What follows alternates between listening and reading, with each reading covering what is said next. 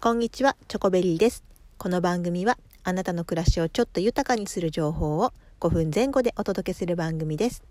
皆様、いかがお過ごしでしょうか？私はですね、今日、長女の、えー、予防接種がありますので、えー、ちょっと天気が雨で良、えー、くないんですけども、頑張って、え予防接種行ってきたいなと思っています。最近だんだんお医者さんという小児科ということが分かってきてですねあのつく頃に嫌がって泣くようになってきたんですけれども、まあ、予防接種はすごく大事なものなのでしっかりやっていきたいなと思っていますさて今日のお話なんですけども今日は、えー、不妊治療をしていた友人のお話からちょっと感じた命の大切さについてちょっとお話をしてみたいなと思います。私の友人がなかなかちょっと子供が授からなくて不妊治療をしていたんですね。で最近あの授かったということを聞いて喜んでいたんですけどもあの残念ながらですね、えー、ちょっと今回は流れてしまったということで、えー、すごく残念なお知らせをちょっと聞きました。はい、でその時にあの私自身は不妊治療をしたことがないので、えー、その方にどういう治療をしてきたのかとかそういうことを話を聞く機会があったんですね。で、えーと、そこで初めて知ったことなんですけどもあの治療をする時にあの卵を取るということなんですね。まあ、人間ってこう赤排卵をしてその排卵された卵が、えー、精子とくっついて、えー、であの赤ちゃんが誕生するみたいな流れ保険とで習ったりとかあとはそういうまあ、学びが皆さんあるかなと思うんですけどもでその卵を取る時にここしか取れなかったんだよっていう話をしてたんですね。でえ卵ってそんなにあるのと私は思いましてそのやっぱりイメージだと卵1個がコロンって降りてきてそこの元気な、え、卵が、精子とくっつくとえ、赤ちゃんができるっていうようなイメージがあったので、えー、たくさんあるんだろうかっていうことがちょっとわからよく分からなかったんですね。そこで、えー、ネットでも調べてみたんですけどもえっ、とですね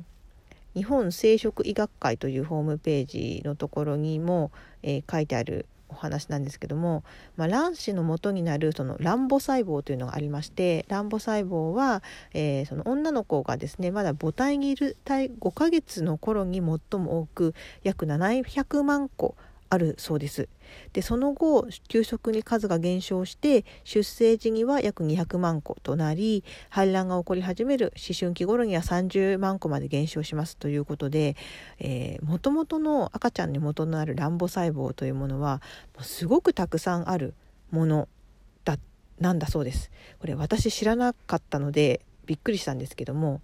なので、えーと、だんだん年を重ねるごとにその卵母細胞が小さく少なくなってしまうので、えーとまあ、不妊治療をする際にはその大元となる卵子を取ってからそこから、えー、あの治療を行うっていうことが行われるそうなんですね。なので、えーとまず卵は毎回毎回1個を使われている1個だけが出てくるうん、最初の1個ではないということが、えーと、こんあのお話をして自分が初めて知ったことでした。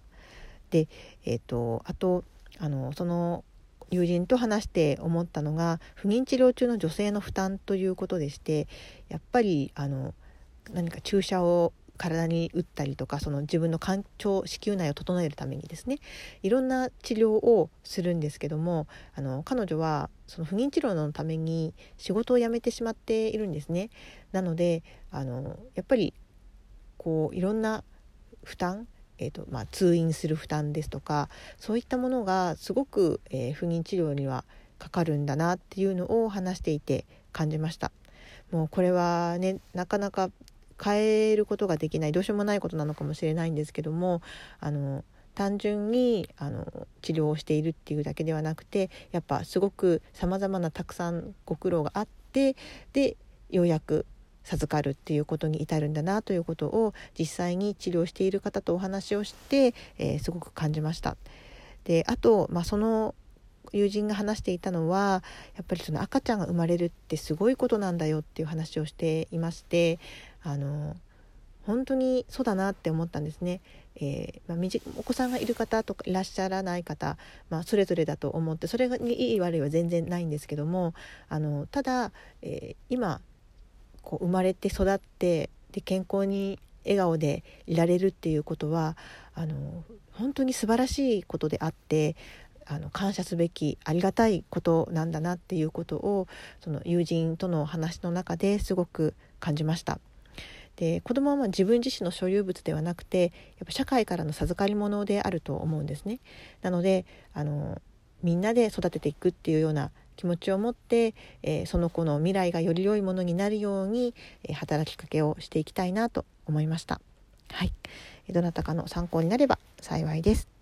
それでは皆様の暮らしにたくさんの笑顔が集まりますように素敵な一日をお過ごしください。ありがとうございました。